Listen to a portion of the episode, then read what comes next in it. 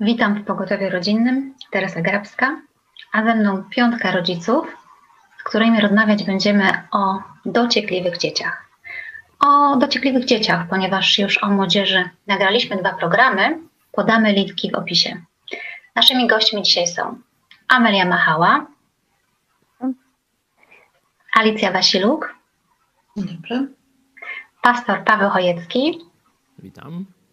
Paweł Machała Dzień dobry. I Damian Grabski. Dzień dobry. Witam Was.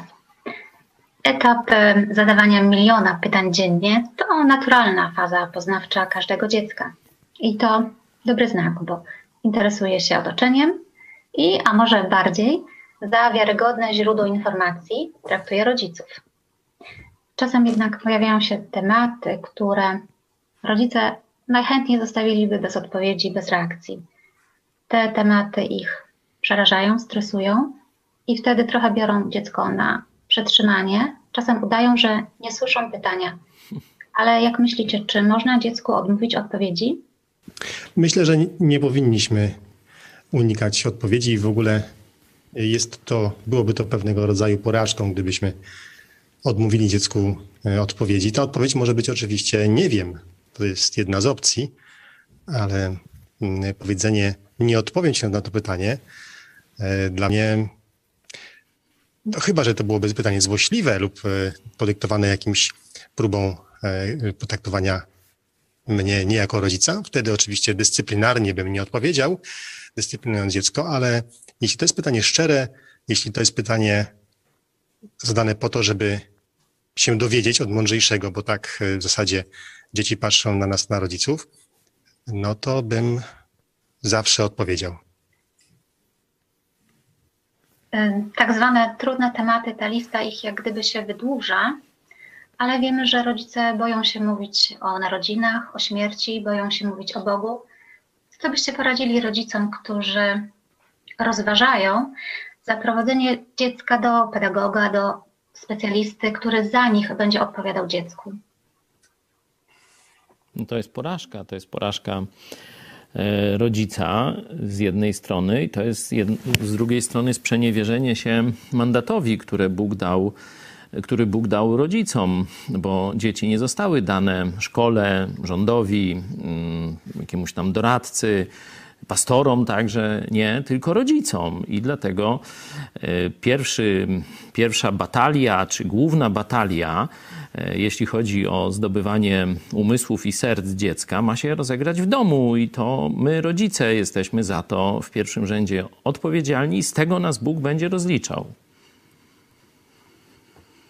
Ja jeszcze mogę dodać, że e, człowiek, który dorosły, jak też i dziecko, który e, chce czegoś się dowiedzieć i nie zna odpowiedzi na e, pytania, które go nurtują, jest niespokojny, nie może się skoncentrować na tym, co robi, więc warto chociaż pod tym względem odpowiedzieć dziecku na nurtującego pytania. Wtedy jest, no, nie będzie próbowało dziecko odpowiedzieć sobie na to pytanie samo na podstawie wiedzy, jaką posiada. Wiadomo, że 5-6-latek tej wiedzy może nie posiadać wystarczająco dużo, żeby na te ciężkie pytania sobie sam odpowiedzieć, więc można ułatwić życie takiemu dziecku i na tyle, ile to możliwe, dziecku na pytanie odpowiedzieć.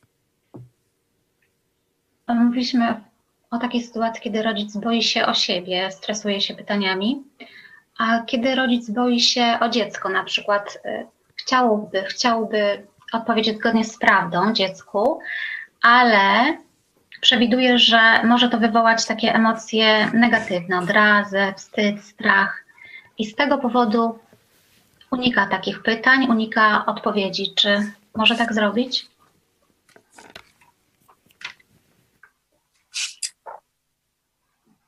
Moim zdaniem e, to jest e, trochę taki strzał w kolano, bo e, rodzic, który, no jeśli rodzic, tak jak odnośnie tej poprzedniej sytuacji, o której wspomniałaś, jeśli rodzic zaprowadza dziecko do pedagoga, żeby on za niego wypełniał właśnie tę rolę rodzica, no, no tak jak pastor mówił, sam sobie, sam sobie szkodzi, tak? Powinien najpierw, jeśli ma problem z dopasowaniem, dopasowaniem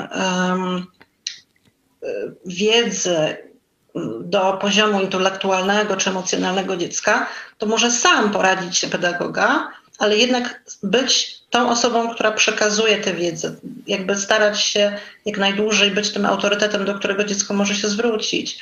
No, jeśli ma, tą, ma tę obawę, jak tutaj przekazać y, wiedzę, no to właśnie y, książki y, czy, czy, czy poradnictwo, ci specjaliści jakby no, dla rodzica myślę, że, że jest to dobre rozwiązanie, natomiast niekoniecznie dla samego dziecka. A jeszcze opowiem Wam taką sytuację. Przychodzi dziecko do domu, chce pogłaskać chomika. To nie jest mój chomik. Okazało się, że chomik umarł. Rodzice w tym czasie poszli do sklepu i przynieśli nowego chomika. Czytałam o białych kłamstwach, że rodzice dla wygody albo też, żeby oszczędzić dziecko, mówią mu nieprawdę. Na przykład e, te śmieszne, mm, które pamiętamy, nie pij wody z jeziora, bo ci się zalegną żaby w brzuchu. Ale też w radiu słyszałam, taty nie ma z nami, bo się bawi chowanego.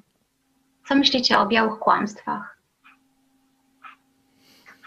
No w przypadku tego chomika, no to rodzice tracą e, no, daną, rozumiem też od Boga, okazję, żeby porozmawiać z dzieckiem o śmierci. Oczywiście to kłamstwo, jak gdyby oszczędzi mu bólu i cierpienia z powodu straty tego ulubionego zwierzątka, będzie musiało w jakiś sposób uwierzyć, że to inne, troszeczkę może inny kolor mu się tam zmienił i tak dalej, no to już nie wiem, jakie tam rodzice stosują kłamstwo, bo nigdy nie, nie stosowałem tego rodzaju kłamstw w stosunku do dzieci, zresztą żadnych. Mm, stąd myślę, że to jest strata okazji, strata no, wspaniałej okazji, żeby pokazać dziecku, że istnieje coś takiego jak śmierć. Mm, kiedy decydujemy się na zakup jakiegoś zwierzątka, no to decydujemy się też, że będzie to zwierzątko cierpiało. Dziecko będzie uczestniczyć w tym e, cierpieniu i że zapewne to zwierzątko kiedyś odejdzie, no i dziecko będzie doświadczało bólu straty. Bólu straty bliskiej, no nie powiem osoby, ale kogoś bliskiego.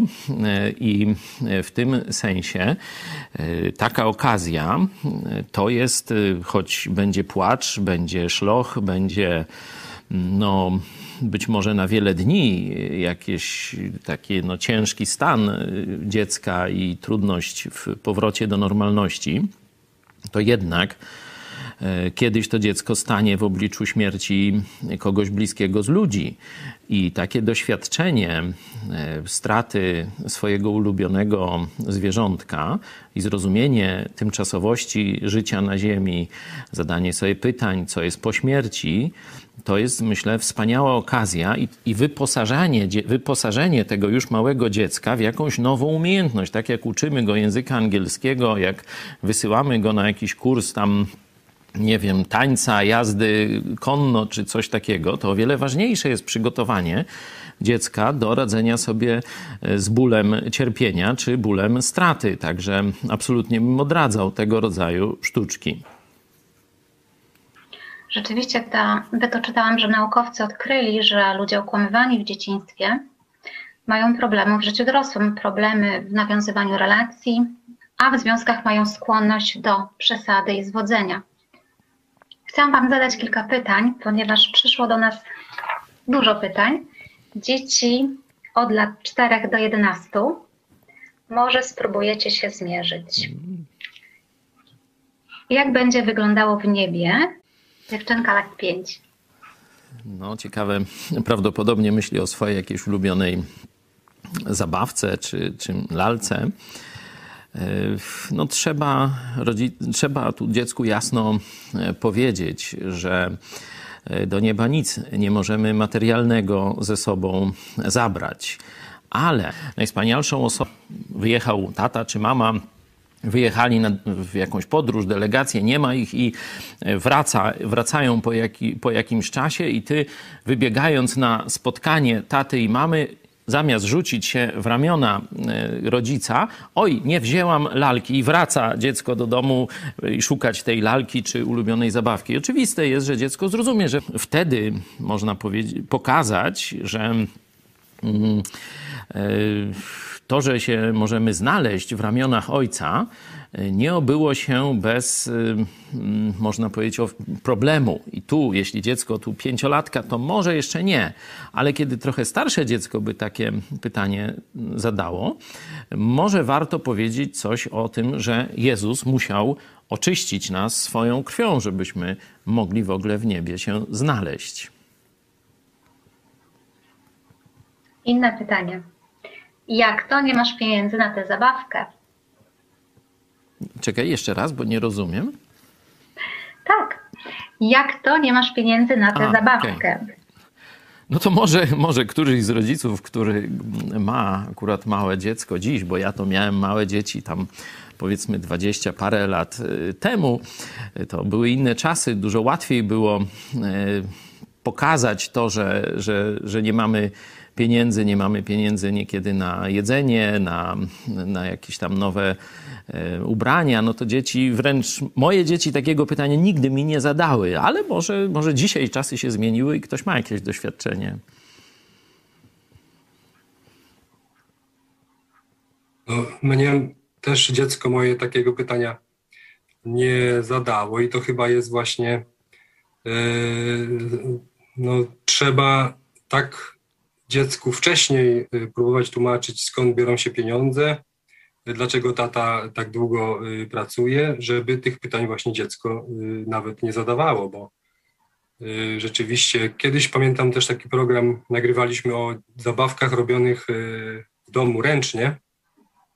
I rzeczywiście te dzieci, przynajmniej nasza córka, te zabawki, które sama wykonuje, ona do nich ma większy Y, szacunek niż te y, kupowane w sklepie, więc no tutaj może po prostu zachęcić dziecko do takiego samodzielnego, do pracy w domu, do, z rodzicami. Kolejne pytanie.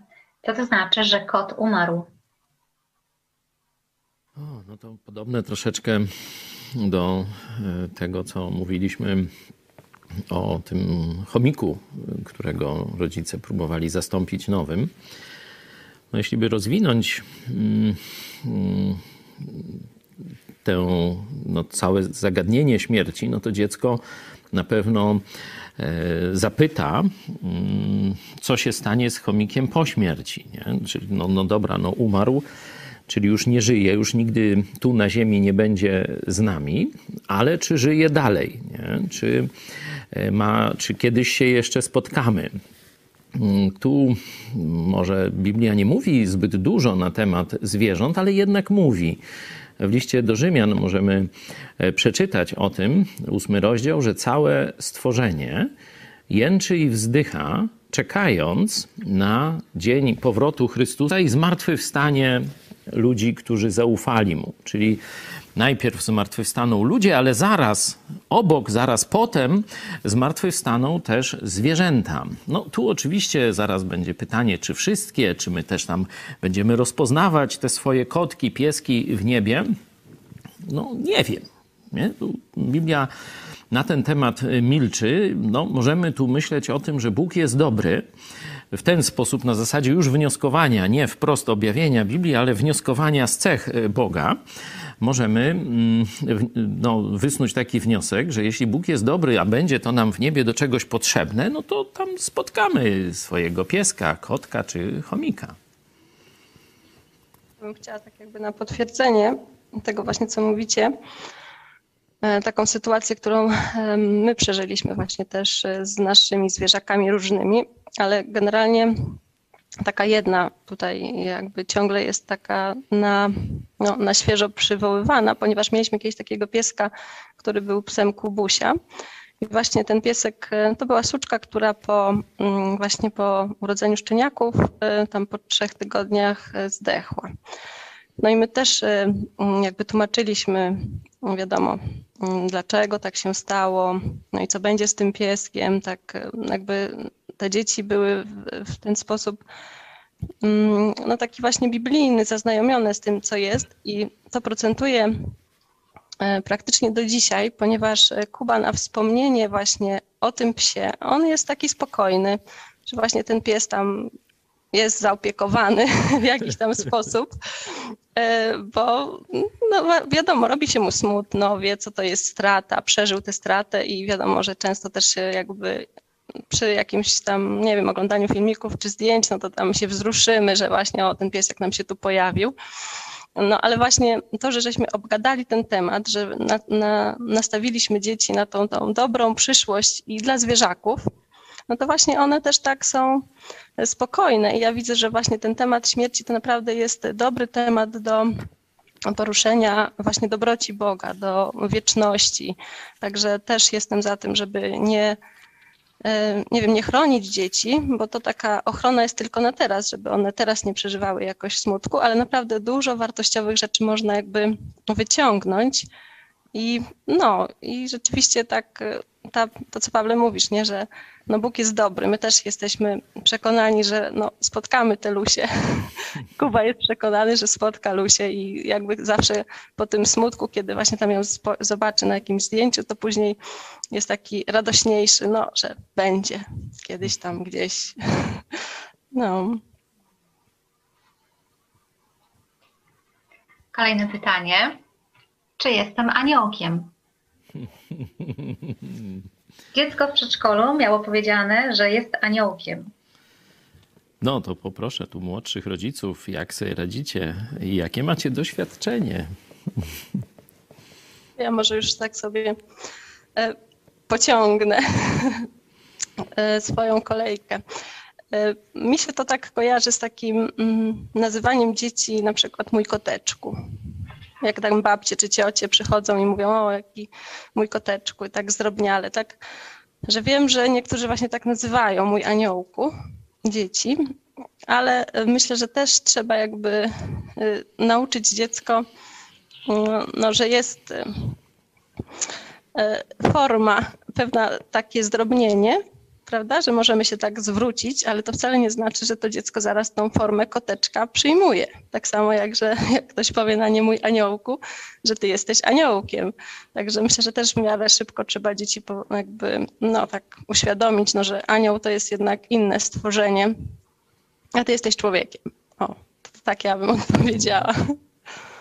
No ale ta, ta babcia, która właśnie tak e, mówi, bo u nas to tak powiedzmy jedna z babci używa też takiej formułki, no to ja wiem jakie ma intencje i że to bardziej chodzi o takie pokazanie, że jesteś takim kochanym moim tam wnuczkiem. A czy myślicie, że do trudnych e, pytań da się przygotować, jakoś je przewidzieć albo ustalić, że mama odpowiada z tego zakresu biolchem, a tata matwis?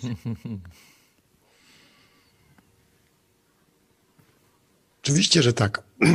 Żartobliwie powiem, bo mam na myśli, że każdy z nas musi się przygotować na to, aby być szczerym wobec swoich dzieci i mówić prawdę e, w takim zakresie, jakim oczywiście one mogą ją pojąć. Kiedyś moja e, córka, Weronisia, dzisiaj już nie taka znowu Weronisia, ale mm, dorosła Weronika, e, do Gosi E, podeszła pytając, czy mama wie, co to jest www, ten skrót. Moja żona mm, powiedziała szczerze, nie wiem. Na co Weronika odpowiedziała, to zapytam taty, bo on wie wszystko.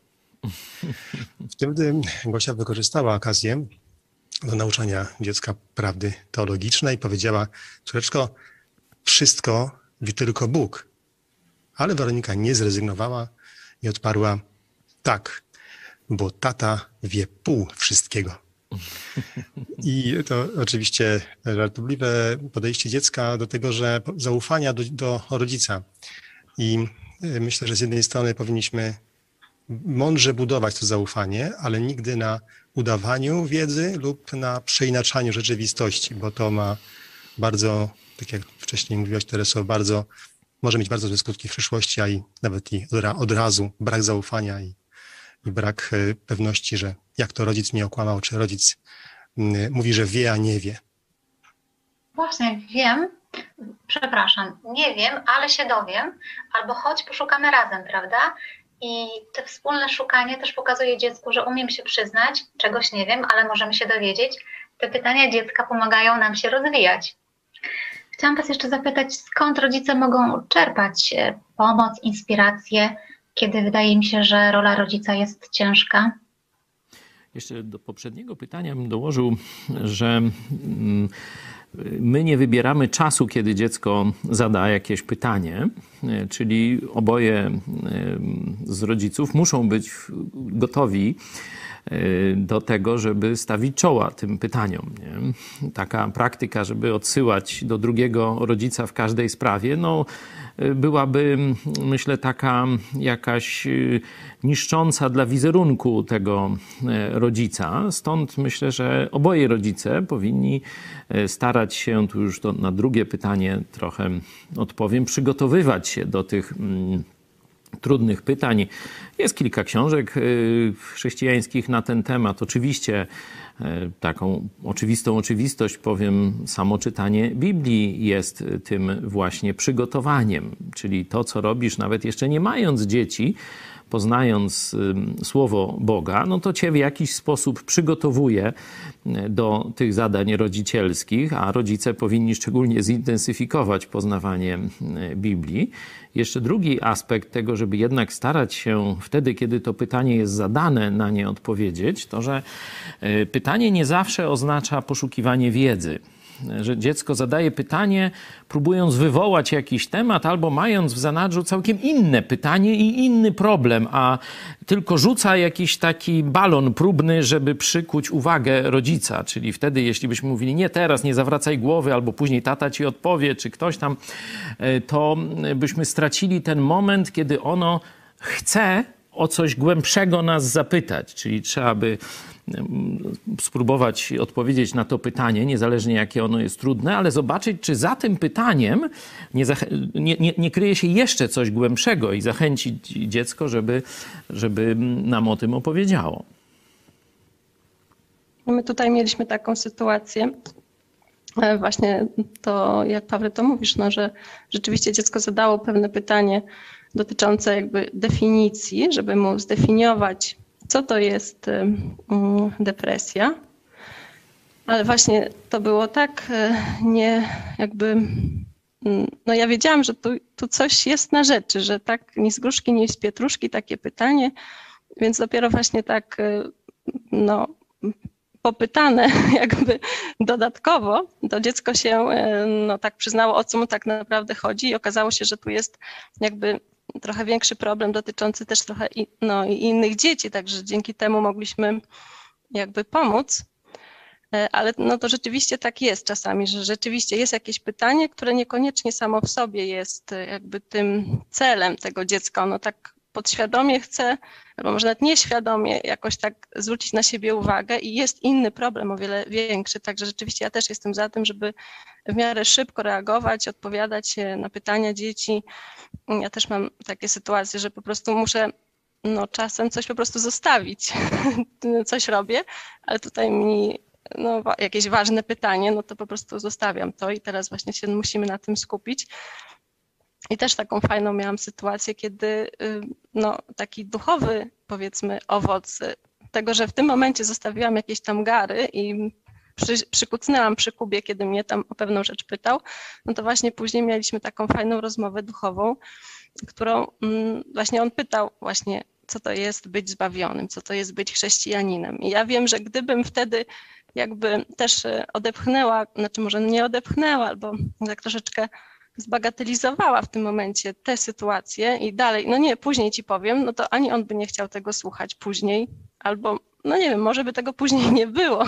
Także no, też jestem za tym, żeby właśnie w miarę szybko y, słuchać i odpowiadać na pytania dzieci, bo one są naprawdę czasem bardzo, bardzo ciekawe. Tak, Amelka, dostępnym i za, zaangażowanym, prawda? Bo też często mamy takie sytuacje, no nie pytanie o co zrobić, żeby być zbawionym, ale na przykład mama myje talerze, dziecko robi swoje obowiązki, chowa coś do lodówki i odkrywa w lodówce, że ser jest żółty i ser jest biały. Mamo, dlaczego? A mama mówi, zamknij lodówkę, bo się popsuje. Zaangażowanym i dostępnym w tym momencie, prawda? Coś musimy odłożyć, żeby coś dziecku powiedzieć. Dokładnie. Chciałam jeszcze wrócić, ponieważ widzę, że nie zadałam pytania ważnego. To jest pytanie dziecka, siedmiolatka. Po co żyjemy?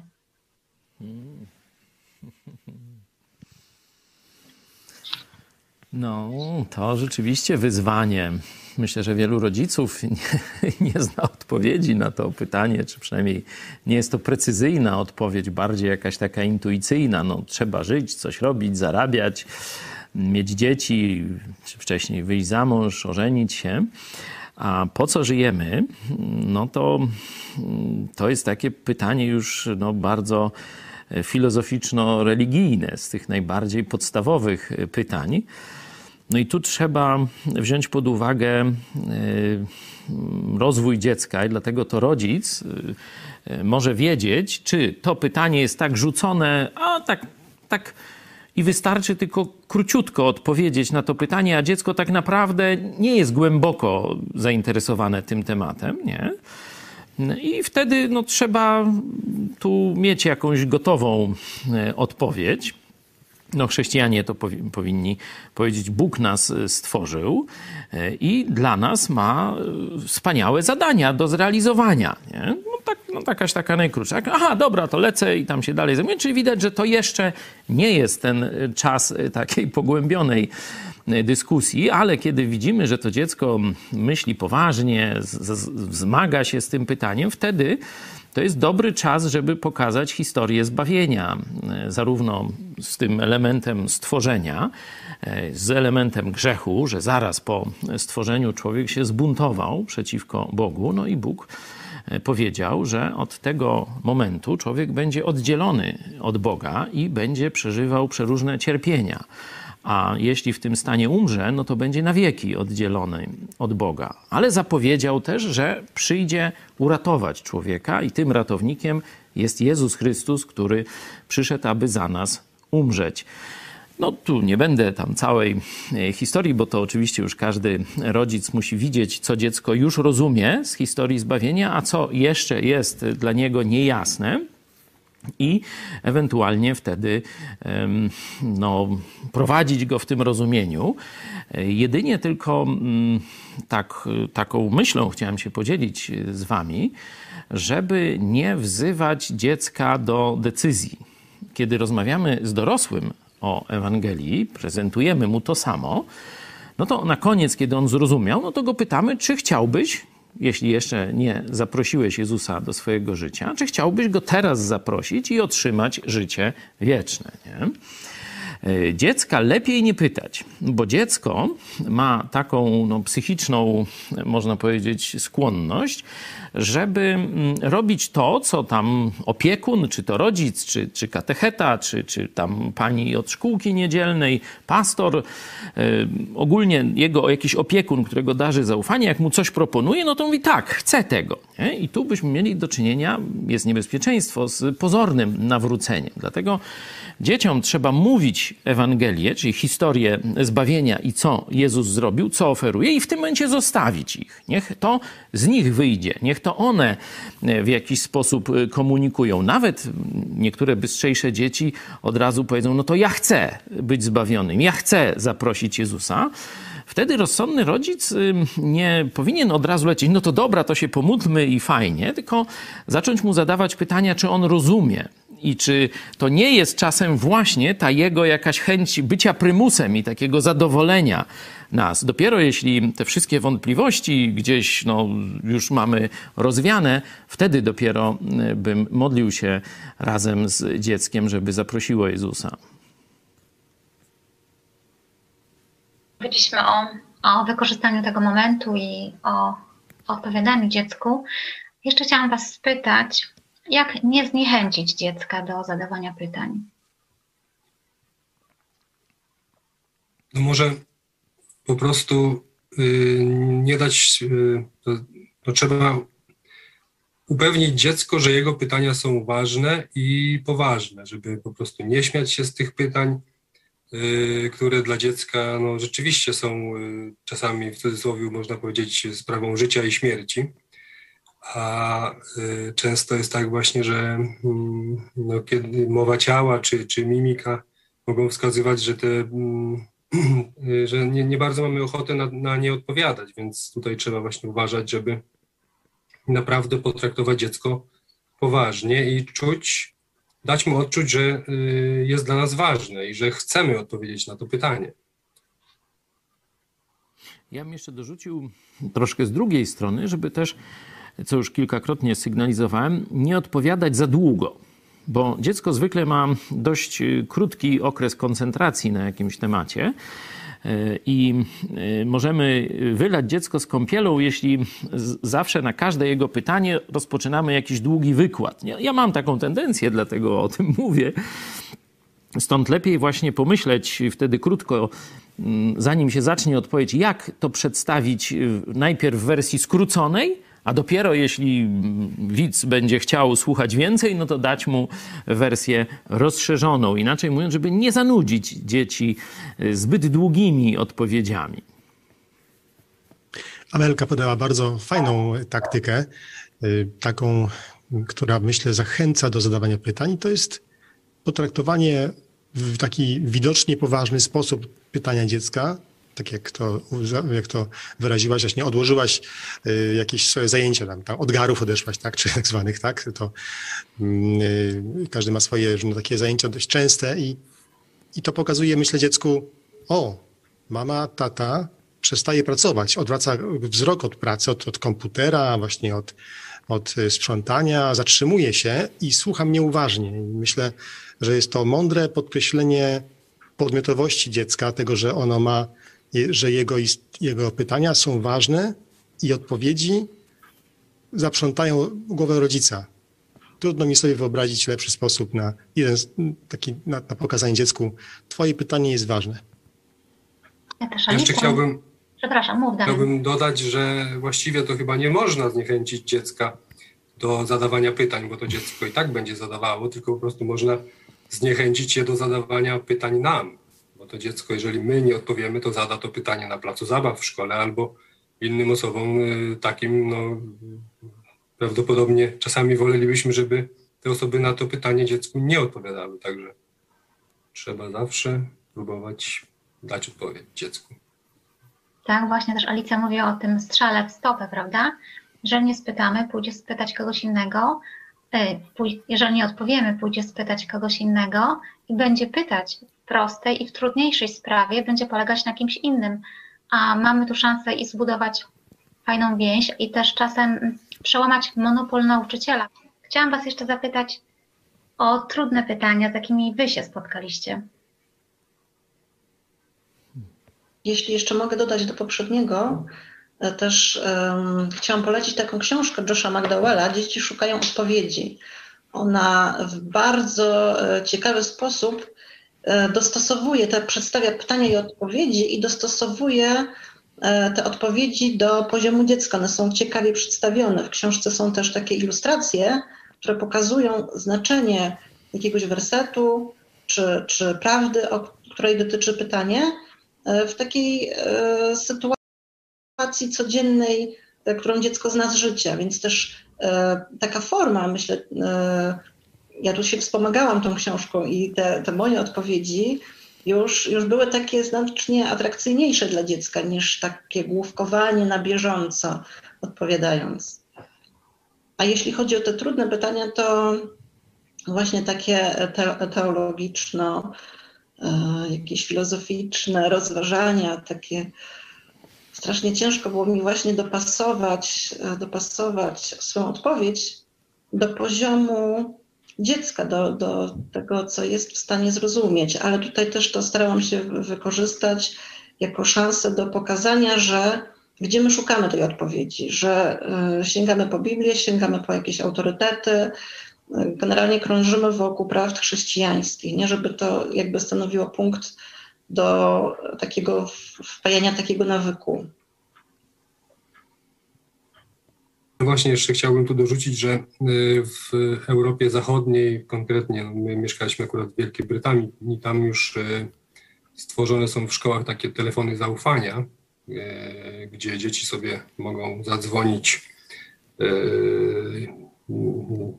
poskarżyć się na rodziców, ale też zadawać pytania różne, gdzie tam odpowiednia osoba na te pytania odpowie. no, idziemy za tym europejskim postępem, także nie wiem, czy już w polskich szkołach jest to, ale jeżeli nie ma, to na pewno będzie. I też trzeba właśnie uważać, żeby nie kierować dziecka swojego do, do osób, które no, mogą naprawdę źle wpłynąć, odpowiadając na, na nurtujące dzieci pytania. Ja nie miałem takiego problemu, żeby mm, no, była jakaś trudność, żebym pamiętał coś o jej, to mnie tam skonfudowało, czy, czy przeraziło. Raczej pamiętam e, tako, takie uczucie, że zawsze się cieszyłem, kiedy e, dzieci przychodzą do mnie z ważnymi pytaniami. Nie? Także tu nie pamiętam czegoś takiego. No ja pamiętam, e, moja córka właśnie zadała mi to pytanie, gdzie, czy ona pójdzie do nieba, czy do piekła i tak jak ty Pawle, tu już wcześniej mówiłeś, że no nie można na pewno zmusić dziecka do tego, żeby już teraz e, odpowiedziało e, sobie na to pytanie, czy, czy też ja. No po prostu tak się starałem odpowiadać, żeby to ona w przyszłości podjęła tę decyzję sama, że na razie ma słuchać nas, ma dużo, ma, ma się, y, czytamy Biblię codziennie, ma y, dowiadywać się nowych rzeczy o Bogu, o Jezusie i sama w przyszłości zdecyduje, czy będzie potrzebowała Jezusa, czy będzie y, chciała oddać Mu swoje życie. Na razie w wieku pięciu lat niech no, po prostu nie jest w stanie pojąć tego wszystkiego, więc na razie słuchać ma nas i i też rzeczywiście to zachęca ją do zadawania pytań. Kiedy czytamy Biblię, to też y, ja jej mówię, że mm, ja sam nie znam odpowiedzi na wszystkie pytania, dlatego właśnie czytamy Biblię, żeby, żeby pytać się Boga. To jest rozmowa z Bogiem i ona, ona właśnie często tak też mówi, to może tato spytajmy się Boga, może zajrzyjmy do Biblii. I to jest takie no, czasami wzruszające wręcz i, i tak. Tu bym jeszcze dodał, że mm, na pewno sam poziom pytań to jest jedna rzecz, nasze kompetencje do odpowiedzi no też tam jakoś z tym korespondują lepiej lub gorzej, ale e, dziecko przecież nie na podstawie wiedzy czy edukacji się zmieni, tylko to musi być pragnienie z jego serca. E, pragnienie duchowe i moralne, zawołanie o, do Jezusa, by obmył, by dał nową zdolność do walki z grzechem, by zmienił e, moje grzeszne usposobienie i tak dalej. I tu pamiętam, że e, no, wiedziałem, że moja kompetencja się kończy, że ja już ich nie powiem im, czy, czy, czy nie wiedzą, tu mogę do nich dotrzeć. Wtedy modliłem się, modliliśmy się wraz z żoną także za swoje dzieci, właśnie żeby zaufały Jezusowi Chrystusowi co do zbawienia. I to, co dla mnie też było ważne, żeby poświęciły całe swoje życie służeniu mu, żeby to, żeby nie były takimi letnimi kościółkowymi chrześcijanami, ale całkowicie skupionymi na Jezusie Chrystusie i Jemu oddane, żeby były. Stąd zachęcam wszystkich rodziców, żeby się właśnie o to też modlić. Nie koncentrować się tylko na tej mądrości, żeby właściwie odpowiedzieć na te pytania, ale właśnie mm, tak trwać na modlitwie, e, prośbie, by e, rzeczywiście e, Bóg dokonał takich wspaniałych rzeczy w sercach dzieci, nie? co przerasta wiedzę.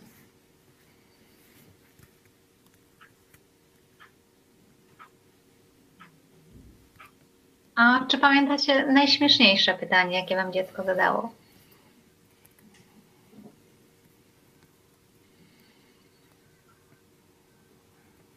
Pamiętam tylko taką sytuację, kiedy mnie poinformowało, znaczy chyba to żonę akurat, no ale śmialiśmy się z tego razem, co pokazywało nam, że jedno z naszych dzieci, ogólnie no wszystkie, ale to akurat jedno zrobiło, jest bardzo twórcze E, wtedy jeszcze nie było baterii, tylko, znaczy były, ale drogie i często, kiedy na przykład magnetofon się używało, no to trzeba było kabel z zasilania, nie? I stał magnetofon, była ściana i był kabel.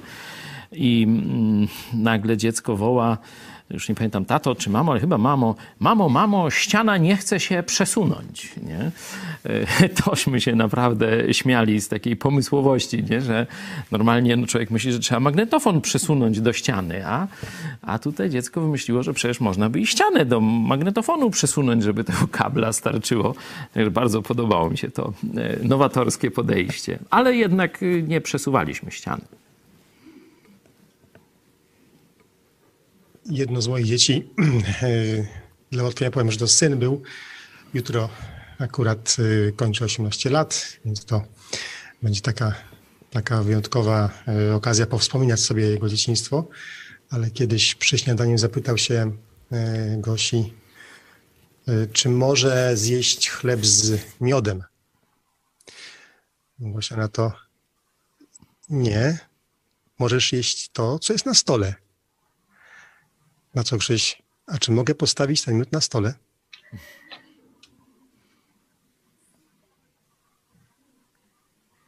my mamy taką fajną z Maćkiem mm, historię, jeżeli chodzi o Kubę, też z jedzeniem. Jedziemy sobie raz tak e, no, samochodem i Kuba z tylnego siedzenia właśnie tak pyta, taki bardzo taki przejęty, bo jakieś tam ciastka robiłam. Mamo, a jak będzie taka sytuacja, że będziesz robiła ciastka i zabraknie składników do składników na te ciastka, to co? no. Także składniki na składniki są bardzo fajne. No ja pamiętam, że zawsze rozśmieszało mnie, kiedy już e, odpowiedziałem na 100 pierwszych pytań, już wydawało mi się, że sprawa jest rozwiązana, to ostatnie pytanie zawsze brzmiało bo. No i wtedy to już y, często właśnie musiałem się poddać i mm, przyznać się dziecku, że nie wiem. A jeszcze takie dostaję, no w sumie nieśmieszne pytanie, ale ostatnio moje dziecko zwróciło uwagę na to, że światła, y, samochody niektóre w, południe, w dzień mają za, pozaświecone Y, światła i dziwiło się, dlaczego ci ludzie nie powyłączali sobie w dzień tych świateł.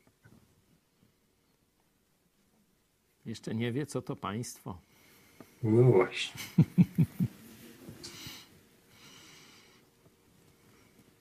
Dziękuję Wam dzisiaj za Wasze cenne uwagi. Rzeczywiście rola rodzica jest kluczowa. Nasze dzieci potrzebują odpowiedzi, biorą sobie te odpowiedzi do serca, a my musimy stanąć na wysokości zadania. Naszymi gośćmi byli dziś Amelia Machała, Alicja Wasiluk, pastor Paweł Chojecki. Dziękuję, do zobaczenia. Paweł Machała. Dziękuję. I Damian Grabski. Dziękuję Wam za udział. Dziękuję, do widzenia. Państwu dziękuję za oglądanie. Do zobaczenia.